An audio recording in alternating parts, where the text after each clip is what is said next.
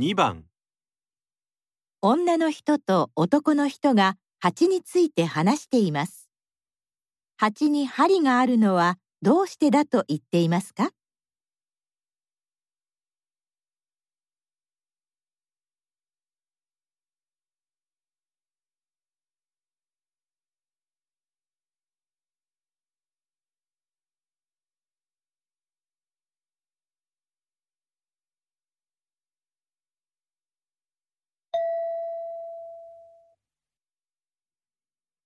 うわ、その腕どうしたの？腫れてない？うん。昨日庭の掃除をしてたら蜂に刺されちゃって。え？ー、大丈夫？ミツバチだったから危なくないと思ったんだ。すぐ針を取って消毒したし今はもう大丈夫。今度掃除するときはもっと気をつけないとね。